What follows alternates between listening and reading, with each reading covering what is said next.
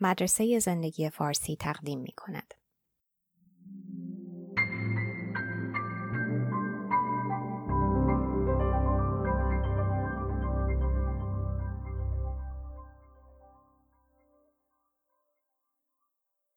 ترجمه و صدا دکتر ایمان فانی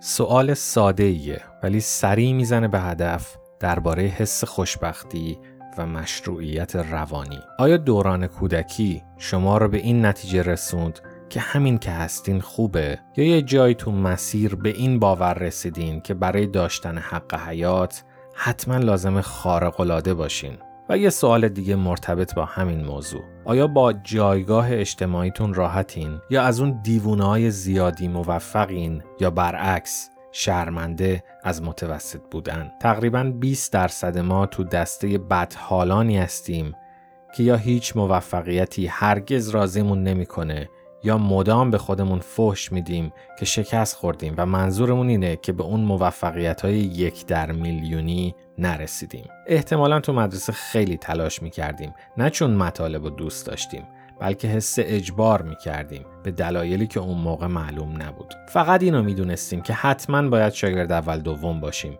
و شب و روز بخونیم. شاید الان استثنایی نباشیم ولی همیشه این فشار روانی وجود داشت که باید استثنایی باشیم. شاید قصه بچگیمون این شکلی بوده. پدر یا مادر لازم داشتن که ما خاص باشیم از نظر هوش، قیافه یا محبوبیت تا عزت نفس ضعیف خودشون تقویت بشه. بچه باید به جایی می‌رسیده. بودنش کافی نبوده. انگیزه و سلیقه خود بچه اصلا موضوعیت نداشته. والد در خفا رنج میکشیده و نمی‌تونسته برای خودش ارزش قائل بشه.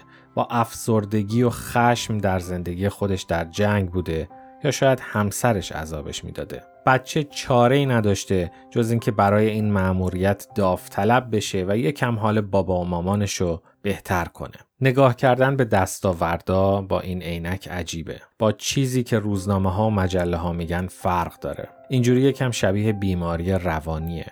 اونایی که آسمان خراش می‌سازن کتابای پرفروش می نویسن روی صحنه می درخشن یا شرکت های بزرگ می‌زنن شاید در واقع آدمای بدحال باشن. و در مقابل اونایی که بی عذاب روح می‌تونن زندگی های عادی رو تحمل کنن و با متوسط بودن راضی باشن شاید اونا در عواطف ستاره هستن و نخبگان روحی و روانی و ناخدایان جان.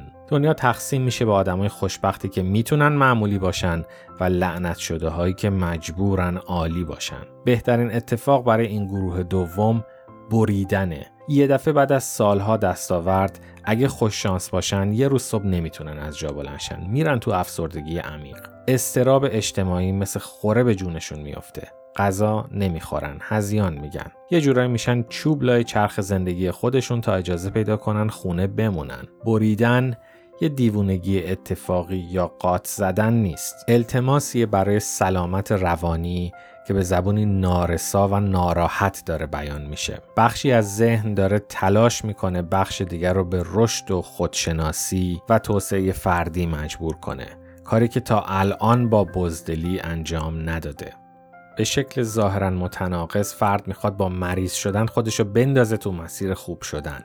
واقعا خوب شدن. در اون فاز بدحالی فرد با هوشمندی سعی می‌کنه همه زندگی شغلی موفق ولی ناشادش رو ویران کنه. شاید تعهداتمون رو کم کنیم یا معاشرتمون رو متوقف کنیم.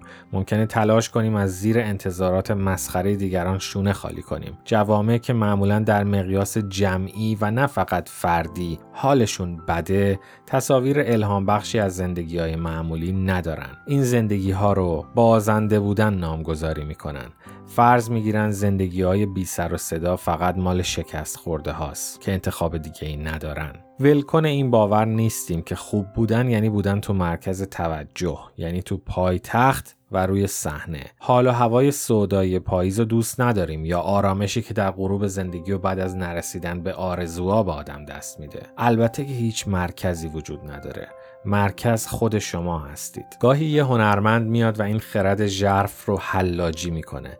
مثلا مونتن در جلد سوم رسالاتش که چند سال قبل از مرگش نوشته در قرن 16 هم میگه جهانگشایی اشتغال در منصب سفارت حکومت بر ملل البته اعمالیند مشعشع اما عتاب کردن خندیدن خرید و فروش عشق و نفرت ورزیدن با خانواده و خود به عدالت و آرامش زیستن سستی نکردن و به خود دروغ نگفتن همه اموریان چشمگیرتر نادرتر و دشوارتر. مردم هرچه بگویند این زندگی های در انزوا به وظایفی مشغولند که دست کم به دشواری و خطیری زندگی های دیگر است. در دهه 1650 یوهانس فرمیر نقشی زد به نام خیابان محقر که تا امروز نظام ارزش ما را به چالش کشیده. شاید موفقیت چیزی بیشتر از یه بعد از ظهر بی سر و صدا با بچه ها نباشه تو خونه در یه خیابون معمولی. در داستانهای چخوف یا ریموند کارور، در آلبوم Time Out of Mind باب دیلن، نقاشی مطالعه یه دیوار در ناپل اثر توماس جونز یا فیلم های اریک رومر مخصوصا لوقیان وق هم میشه همین نگاه دید. ولی اکثر فیلم ها، تبلیغا، آهنگ ها و مقاله ها اینجوری نیستن. مرتب دارن از جذابیت چیزای دیگه میگن. ماشین های اسپورت، تعطیلات تو جزایر استوایی، شهرت، سرنوشت های خوب و خوش، مسافرت فرست کلاس و حسابی گرفتار بودن. گاهی این جاذبه ها واقعی هن. ولی اثر تجمعیش روی ما اینه که لابد زندگی خودمون بیارزشه. ولی مسیر زندگی خودمون هم می‌تونه پر از مهارت و خوشی و شرافت باشه. بزرگ کردن بچه های نسبتا مستقل و متعادل حفظ یه رابطه قابل قبول در طی سالها علا رغم مسائل و مشکلات شدید تر و تمیز نگه داشتن یه خونه به طور منظم شبا زود خوابیدن خوش اخلاق موندن و مسئول بودن توی کار کم درآمد و بدون هیجان درست گوش دادن به حرف مردم دیوونه نشدن و عصبانی نشدن از تناقضات و سازشکاری که باید تو زندگی بهش تن داد. وقتی یاد بگیریم که اینا رو بی و نفرت از خود ببینیم گنجی هست در شرایط ما که باید قدردانش بود. وقتی از انتظارات دیگران عبور کنیم می‌بینیم ثروت های واقعی زندگی شاید چیزی نباشه غیر از سادگی، آرامش، دوستی بر مبنای آسیب پذیری، خلاقیت بدون مخاطب، عشق بدون امید و ناامیدی، یه هموم گرم، دوتا میوه خشک، یه گردو یا یکم شکلات تلخ.